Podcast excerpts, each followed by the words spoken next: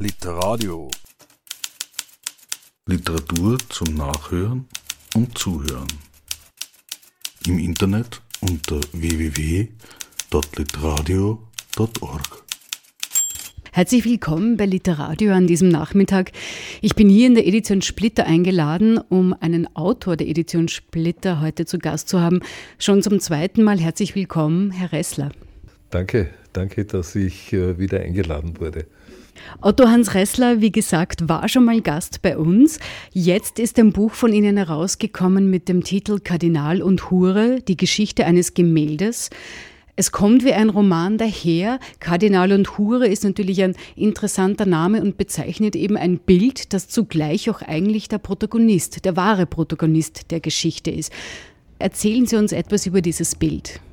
Kardinal und Hure orientiert sich natürlich ein bisschen an Egon Schieles äh, Kardinal und Nonne.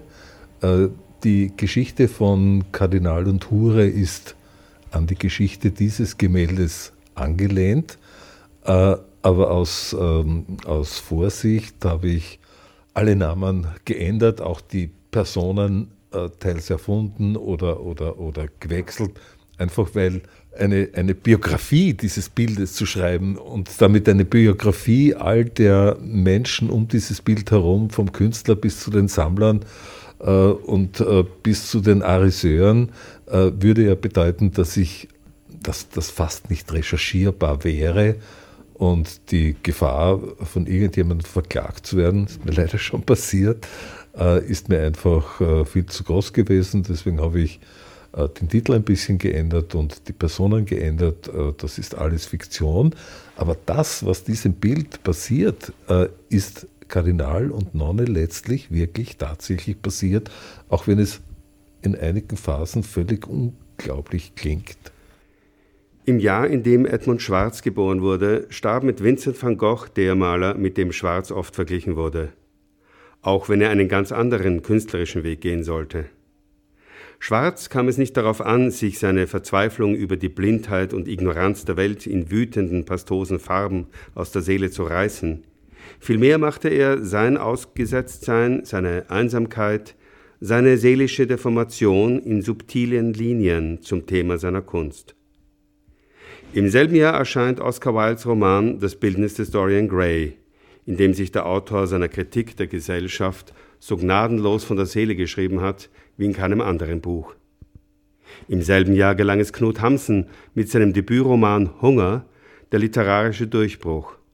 Hamsen schilderte den körperlichen und seelischen Verfall eines Menschen, der hungernd und obdachlos durch Christiania, das heutige Oslo, streicht. Indem er seine verzweifelte Situation zu verbergen versucht, verschlimmert er sie noch, schwankend zwischen Wahnsinn, Hoffnung und Scham. Das Jahr, in dem Edmund Schwarz geboren wurde, gilt als Geburtsjahr des Wiener Jugendstils, als Geburtsjahr der Moderne. Tatsächlich ist das Buch über Strecken fast wie ein Krimi, möchte man meinen, äh, was diesem Bild eben sozusagen passiert. Aber Sie beginnen sehr chronologisch und zwar mit der Geburt des Urhebers, des Malers. Und der lebt in Niederösterreich und beginnt dort in einem sehr wichtigen Jahr eigentlich sein Leben. Das wichtigste Jahr für ihn ist natürlich 1912, äh, weil äh, in diesem Jahr ihm aus seiner Sicht ein großes Unrecht angetan wird. Äh, er wird also verdächtigt, eingesperrt, vor Gericht gestellt, beschuldigt. Er wird zwar dann letztlich freigesprochen. Das heißt, er wird nicht freigesprochen, sondern so ähnlich wie es auch bei Schiele war, wird äh, die, die äh, Haft, äh, die er schon verbüßt hat, angerechnet und er wird dann freigelassen. Aber er erholt sich äh, von, diesem, von diesem Schlag nicht. Und auch im Werk von Egon Schiele äh, kann man das äh, Jahr 2012 als Zäsur ansehen. Danach sind die Bilder anders. Ich gehöre zu den Leuten, die sagen, die Biografie des Künstlers hat mit den Kunstwerken, die er schafft, nichts bis fast nichts zu tun. Aber solche einschneidenden Erlebnisse wirken sich natürlich aus. Aber warum jetzt genau Kardinal und Hure? Natürlich Kardinal und Nonne, das ja auch den Untertitel Die Liebkosung oder Liebkosung hat. Warum jetzt genau dieses Bild und warum Egon Schiele? Mich hat an dieser Geschichte, die ja viele, viele Gemälde erlebt haben, nämlich gemalt worden zu sein, an einen Sammler gegangen zu sein, letztlich dann von den Nazis gestohlen worden zu sein, wo die Sammler dann sehr oft ermordet wurden. Dann die Restitution, dann der Zwang des Bundesdenkmalamtes, das nicht auszuführen, sondern mehr oder weniger einem Museum zu schenken oder um einen Pappenstiel zu verkaufen. Das äh, könnte auf sehr, sehr viele Gemälde äh, zutreffen. Das Besondere hier ist, ähm, dass für dieses Gemälde ein Tausch stattgefunden hat.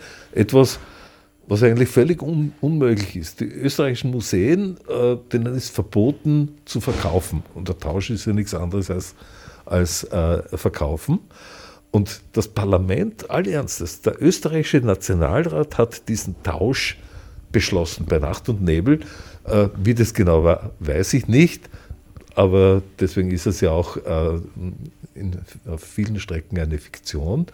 Äh, was mich bewogen hat, dieses, diese ganze Geschichte zu schreiben, ist eine unglaublich große Wut auf äh, die österreichische Bürokratie.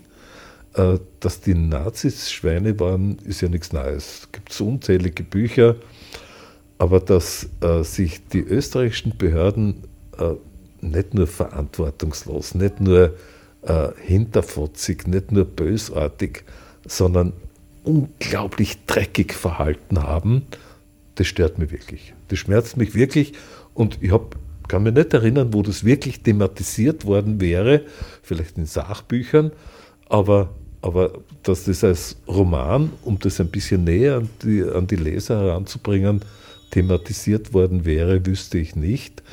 Das war der eigentliche Anlass für dieses Buch. Nach der Machtergreifung der Nazis musste Viktor Odbrowski den Behörden sein gesamtes Vermögen anzeigen. Seine Kunstsammlung wurde durch Professor Hermann Sommer geschätzt, einem Experten des Dorotheums, der keinen Hehl aus seiner Verachtung für moderne Kunst machte und sich der einen oder anderen abfälligen Bemerkung nicht entschlagen mochte.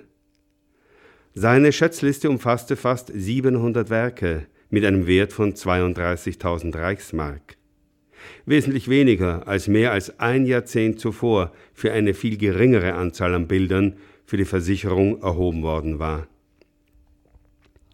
Da Dr. Obrowski nicht mehr als Augenarzt arbeiten durfte, hatte er kein Einkommen mehr. Er sah sich gezwungen, Teile seiner Kunstsammlung zu verkaufen. Es fiel ihm leichter, als er sich das je hätte vorstellen können. Über all die Jahre war die Sammlung sein ganzer Stolz gewesen. Er hatte die Bilder nicht einfach nur gekauft, er hatte sie liebevoll rahmen lassen, einen Platz gesucht, an dem sie präsentiert werden konnten. Er hatte sie, wenn nötig, restaurieren lassen und jedem gezeigt, bei dem er zumindest ein Mindestmaß an Interesse dafür hatte ausmachen können. Er konnte stundenlang Geschichten über seine Bilder erzählen, wie er sie entdeckt habe, welche Probleme mit dem Kauf verbunden gewesen seien, wie er den Künstler, der das Bild gemalt hatte, kennengelernt habe. Allein über die Künstlerinnen und Künstler hatte er hundert Anekdoten im Talon. Kunst zu sammeln war für ihn nie mit der Vorstellung verbunden gewesen, sein Geld besonders gut anzulegen. Nein, es war eine Leidenschaft gewesen, ein Vergnügen, sich mit Dingen zu umgeben, denen er eine besondere Bedeutung zumaß. Wie man schon merkt, hat dieses Bild ja eigentlich mehrere Ebenen. Einerseits war es für die damalige Zeit ja ein regelrechter Affront für die meisten Menschen in einem katholisch oder erzkatholischen Land mehr oder weniger. Es war eine Art von Kunst, wofür die Menschen damals wahrscheinlich auch noch nicht bereit waren. Der Künstler selber war kein zugänglicher Mensch, der irgendwie groß beliebt war. Und dann eben dann ähm, noch die politischen Wirren, die dazu kamen ein interessantes Bild. Wie, wie ist es jetzt mit dem Bild? Wie geht es dem Bild jetzt? Oder ist es immer noch so diskutiert? Nein, also die Diskussion ist beendet. Diese eine Ebene, dass sich äh, die katholische Kirche fürchterlich über das Bild aufgeregt hat, äh, weil hier ein Kardinal gegenüber einer jungen Frau offensichtlich übergriffig wird. Das interessiert heute nicht mehr. Äh, es ist heute ein herausragendes, weil unglaublich schönes Bild, äh, eines der wichtigsten, die Egon Schiele gemalt hat. Und äh, in meiner Geschichte das Wichtigste, dass dieser Eduard Schwarz gemalt hat. Diese Aufregung verursacht heute, äh, es heute nicht mehr. Äh, ich schaue mir immer an, was passiert, wenn, wenn ähm, äh, es als Titelbild für irgendeinen Katalog oder ein Plakat verwendet wird, aber da passiert gar nichts. Das heißt, wir haben uns mittlerweile an diese Dinge gewöhnt. Äh, das ist einfach eine andere Zeit. Wir sehen, was die Menschen damals nicht sehen konnten, einfach die unglaubliche Schönheit dieses Bildes. Äh, und der Inhalt äh, ist uns kaum mehr zugänglich. Zum 60. Todestag zeigte das Belvedere eine umfassende Retrospektive der Werke von Edmund Schwarz. Im Grunde war es eine Ausstellung der Privatsammlung Ernst Friedrich und Elisabeth Hammer, die 50 Gemälde und rund 350 Arbeiten auf Papier beisteuerten.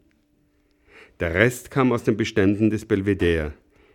Im Zentrum stand das Gemälde Kardinal und Hure, das nun nach bald 20 Jahren wieder in österreichische Galerie zurückgekehrt war. Ein Versicherungswert wurde seitens der Direktion des Belvedere nicht genannt.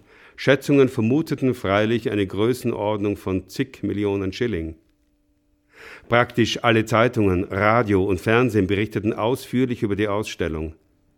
In den folgenden Wochen strömten Menschenmassen ins Museum, viele aus dem Ausland, aber auch die Wiener selbst und überraschend viele Besucher aus den Bundesländern. In den Medien wurde Schwarz mittlerweile eine überragende Bedeutung für die Malerei zugeschrieben, vergleichbar jener von Sigmund Freud für die Psychoanalyse oder Ludwig Wittgenstein für die Philosophie. Auf die Frage eines Journalisten, wie es denn möglich sei, dass das eine Kunstwerk heute das 400-fache des anderen koste, erwiderte der Pressesprecher des Unterrichtsministers, das könne bei der Kunst durchaus vorkommen. Angebot und Nachfrage hätten sich seit den 50er Jahren eben stark verändert. Diese Erklärung brachte die Medien auf die Idee, sich näher mit der Person des Sammlers zu beschäftigen. Ernst Friedrich Hammer wurde als schillernde Figur dargestellt. Er wurde die Frage aufgeworfen, wie er denn als Student und dann als junger Anwalt die Ankäufe so vieler wertvoller Werke überhaupt habe finanzieren können. Man erinnerte an den seinerzeit erzielten Preis für Tod und Mädchen in London und stellte Spekulationen darüber an, ob die kolportierten 10 Millionen Schilling für Kardinal und Hure als Bewertung überhaupt ausreichten, sollte das Gemälde jemals zum Verkauf stehen. Heute ist das Bild ja Teil der Leopold-Sammlung und Leopold, Sie verwenden wie gesagt ja lauter Synonyme in Ihrem Roman, aber Leopold der Sammler kommt ja tatsächlich wirklich auch in einem großen Teil des Buches vor und es wird auch genau beschrieben, wie er selbst in den Besitz dieses Bildes kam. Und hier wird es natürlich spannend, weil auch seine Person äh, stark diskutiert wurde und auch das Leopold-Museum, das er tatsächlich erst 2008 zugelassen hat, dass entsprechende Provenienzforschung betrieben wurde hinsichtlich einiger Kunstwerke, oder?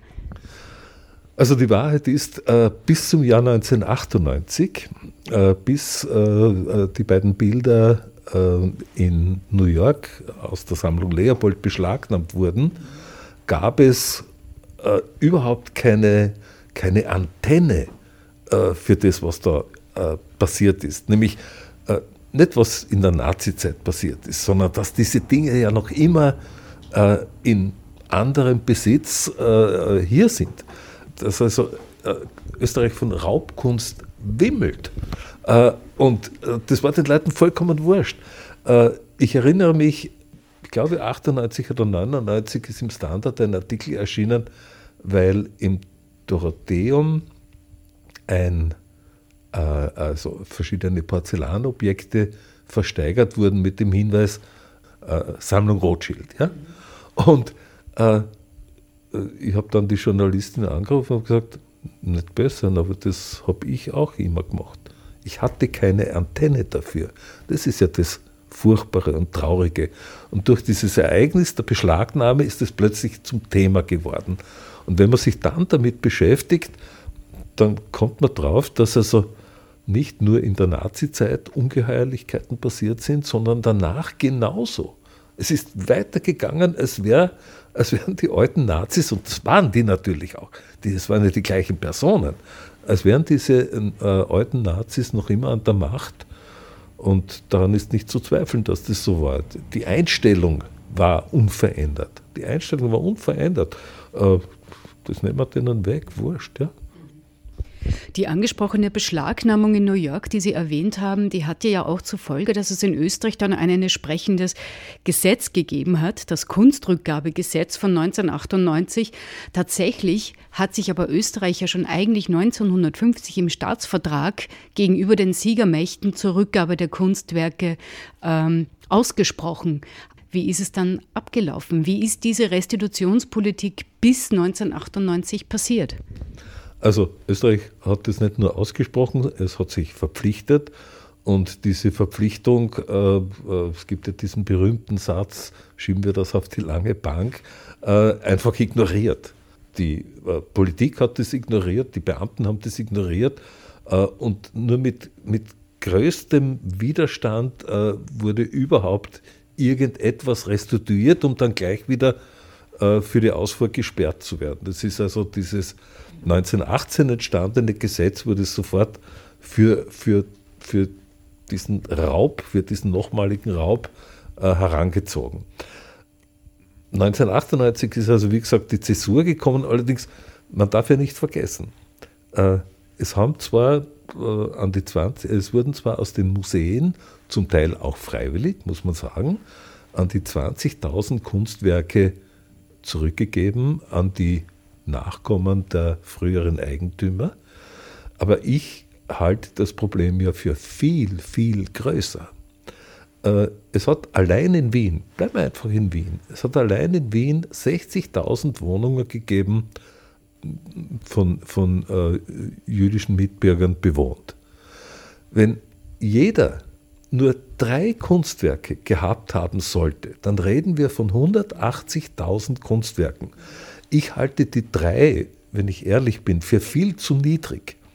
Äh, einer meiner ersten äh, Restitutionsfälle, wo ich äh, im Auktionshaus vermittelt habe und äh, wo das gut ausgegangen ist, hat einen, einen äh, äh, Unternehmer betroffen, der in der Maria-Hilfer-Straße ein Geschäft für Postkarten hatte mit Abbildungen. Und äh, der besaß, um die Rechte äh, für den Druck zu haben, 1000 Gemälde. Das ist unbestritten, denn die Postkarten sind da, die liegen in der Nationalbibliothek und äh, immer dort, wenn er kein Copyright draufgeschrieben hat, hat es ihm gehört. 1000 Bilder. Und irgendwann 2002 oder 2003 äh, ist das erste Bild aufgetaucht und seither kein weiteres. Das heißt 999 sind noch immer irgendwo da draußen. Und ich bin davon überzeugt, es sind zigtausende Kunstobjekte, die illegal im Besitz von anderen Leuten sind. Die wissen das unter Umständen gar nicht. Es ist nicht so, dass da draußen eine Bande, eine riesige Zahl von Kriminellen äh, sich fremdes Eigentum unter den Nagel gerissen hätte. Das ist ja alles schon so lange her, weil es ganz am Anfang nach 45 oder spätestens 1950 so lax, so hinterfotzig, so bösartig gehandhabt wurde, äh, ist das Problem heute fast nicht mehr zu lösen. Eigentlich ist es nicht mehr zu lösen. Äh, es tauchen manchmal Dinge auf, wo man Hinweise findet, äh, die, die, die, die helfen würden, das Problem ein bisschen zu verstehen. Aber nicht einmal wie 1900 95 oder 96 die große Auktion Mauerbach in Wien war von Christis, hat sich irgendwer die Mühe gemacht zu recherchieren, wem hat denn das früher gehört? Oder auch nur die Bilder umzudrehen, denn das ist sehr oft da hinten drauf gestanden. Ja? Und wie dann die Bilder so quasi äh, 10, 20 äh, Jahre später wieder aufgetaucht sind, äh, hat man gesehen, ja Moment einmal, da steht ja drauf, ein Name, eine Adresse. Also diese, diese, diese ganze Geschichte ist heute leider fast nicht mehr zu lösen. Aber immer dann, wenn etwas auftaucht, und das tut es immer wieder, dann äh, soll man alles tun, um, um dieses Problem zu lösen. Es ist ja nicht nur ein Problem für die Kinder oder Enkelkinder der seinerzeit Bestohlenen. Das ist ja auch ein Problem für die Leute, die das jetzt besitzen. Und ich habe natürlich auf dem Gebiet auch unglaublich schöne Erlebnisse gehabt, wo, wo sich die geeinigt haben und nicht nur geeinigt haben, sondern wo wirklich Freundschaften entstanden sind zwischen so quasi den Nutznießern eines Raubzuges und den Beraubten. Äh, das ist möglich. Aber woran liegt das? Liegt das daran, dass so viele dieser Kunstwerke, von denen Sie gesprochen haben, irgendwo im Privatbesitz sind? Oder lagern die in irgendwelchen Museen ein und werden bewusst nicht gezeigt oder auch unbewusst nicht gezeigt? Oder woran liegt das? Liegt es daran, dass die Politik einfach so lange gebraucht hat? Man scheint ja, es scheint ja fast so zu sein, dass es tatsächlich erst in Gang gekommen ist, wie auch die österreichische Politik zum ersten Mal gesagt hat, wir sind eigentlich keine Opfer gewesen, wir haben genauso mitgemacht, oder? Äh, das war einer der besten Sätze, die ich, äh, die ich in der Politik je gehört habe. Und äh, wie gesagt, ich nehme mich da nicht aus. Ich hatte auch keine Antennen dafür. Das ist so selbstverständlich gewesen, Prominenzen anzugeben, wo man gleich Raubkunst hinschreiben hätte können. Und es ist ja nicht so, dass das nicht erfahrbar gewesen wäre, sondern es hat keine Rolle gespielt. Und das ist das Traurige. Äh, in diesen Jahrzehnten nach dem Zweiten Weltkrieg äh, wurde von der Politik her das verschwiegen, von den Leuten her verschwiegen und dafür gab es ja gute Gründe. Die haben ja zum Teil ein schlechtes Gewissen gehabt. Äh, ich werde nie vergessen, es gab eine Autorin, die ich kennengelernt habe, die Frau Lohinger, die mir einmal in einer sehr schwierigen Situation sehr geholfen hat. Und die hat erzählt, die ist äh, als junges Mädchen nach Polen geflüchtet. An sich vollkommener Wahnsinn, äh, vor den Nazis in Österreich nach Polen zu flüchten, aber sie hat überlebt. Und äh, sie hat, bevor sie geflüchtet ist, ähm, die Wertgegenstände, äh, zum Teil Kunstobjekte, bei drei Nachbarn zur Aufbewahrung gegeben. Und diese Erfahrung, die sie äh, gehabt hat, wie sie zurückgekommen ist, der erste Nachbar hat aufgemacht, hat sie umarmt äh, und, und hat sich gefreut und hat die Dinge zurückgegeben, die genau so verpackt waren wie, wie übernommen. Ja? Das war ja nicht ganz ungefährlich, muss man sagen. Da hat ein bisschen Mut dazu gehört. Äh, der zweite Nachbar, äh, der gesagt hat, äh, es wird überhaupt nie was übergeben und wenn sie das noch einmal behauptet, holt er die Polizei. Äh, und der dritte Nachbar, der sich mit Händen und Füßen gewehrt hat. Das war ein Silberbesteck, das natürlich längst im Gebrauch bei dieser Familie war, das wieder herauszurücken. Das heißt, äh, die Verhaltensweisen waren äh, sehr unterschiedlich, aber zumindest zwei von den dreien haben einen guten Grund gehabt, äh, nie wieder über dieses Besteck oder die anderen Kunstobjekte zu reden, die sie auf nicht ganz legale Weise bekommen haben. Nach dem Ende des Zweiten Weltkrieges zog sich die Republik Österreich auf dem Standpunkt zurück, das arme erste Opfer der Aggressionspolitik Hitlers gewesen zu sein. Und die Welt nahm dem Land diese Rolle erstaunlicherweise ab, ungeachtet der Jubelszenen auf dem Heldenplatz. Unter dem Druck der Besatzungsmächte wurden zwar Gesetze beschlossen, um geraubtes jüdisches Vermögen zu restituieren, die Gesetze waren allerdings so gestaltet, dass möglichst nichts zurückgegeben werden musste. Erst im Juli 1991 gestand Bundeskanzler Franz Vranitzky im Nationalrat die Mitschuld Österreichs an den Verbrechen des Nationalsozialismus ein. Bald darauf wurden den Opfern des Naziregimes Entschädigungen zugestanden, allerdings lediglich als freiwillige Leistungen des Staates aber ein gewisses Umdenken lässt sich nicht bestreiten. In der Folge durchforsteten die Museen des Bundes ihre Bestände. Tausende Kunstwerke wurden restituiert. Die privaten Nutznießer des größten Raubzuges der Menschheitsgeschichte waren davon aber weiterhin ausgenommen. Allerdings begann es vielen von ihnen zu dämmern, dass es nicht nur eine juristische, sondern auch eine moralische Seite des Problems gab und gegen die war viel schwerer zu argumentieren als über unterschiedliche Rechtsauffassungen. Zurück zum Bild, dem das Buch auch zugrunde liegt, Kardinal und Hure oder eigentlich Kardinal und Nonne. Ich habe sogar den Gerichtsbeschluss gefunden von 2011, wo dann tatsächlich über dieses Bild verhandelt wurde und festgestellt wurde, ob es denn quasi zurückgegeben werden müsste. Und es wurde negativ beschieden.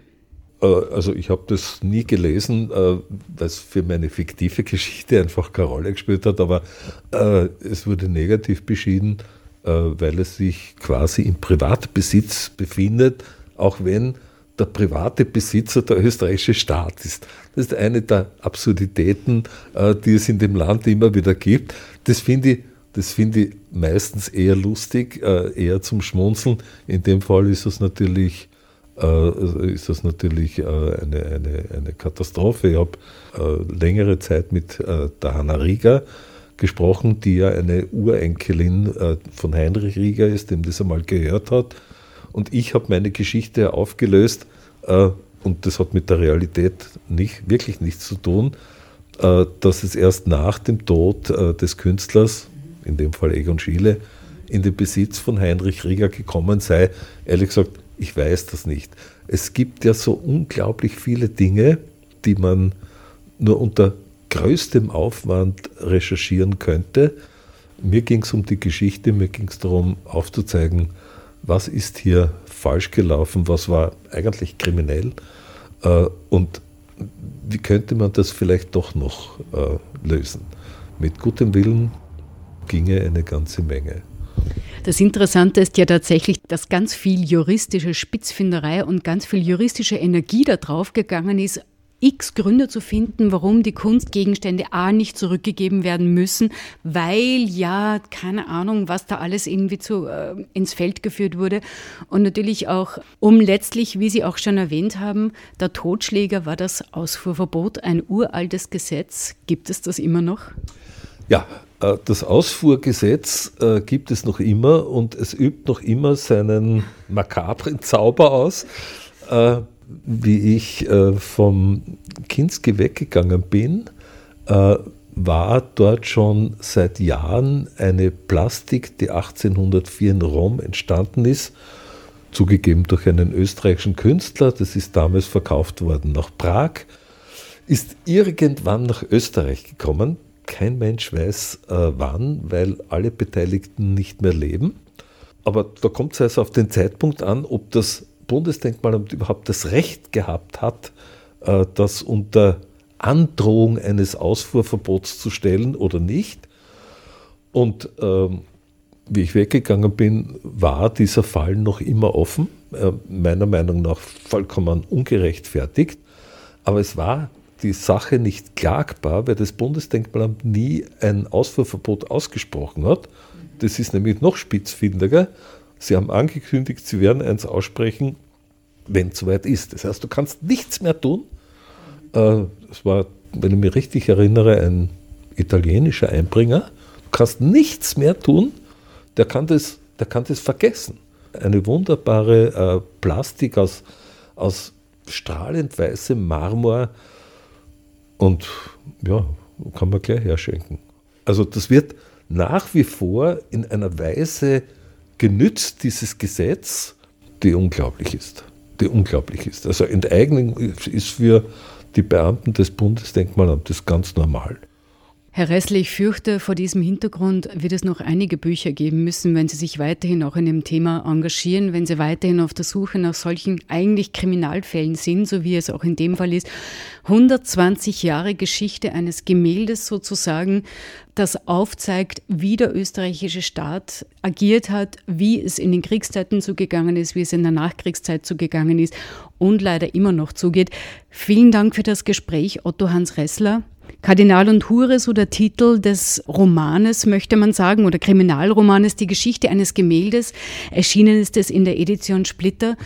Und wie gesagt, ich glaube, Herr Ressler, wir hören uns in diesen Sachen wieder, oder? Ich fürchte auch. Danke für das Gespräch. Danke.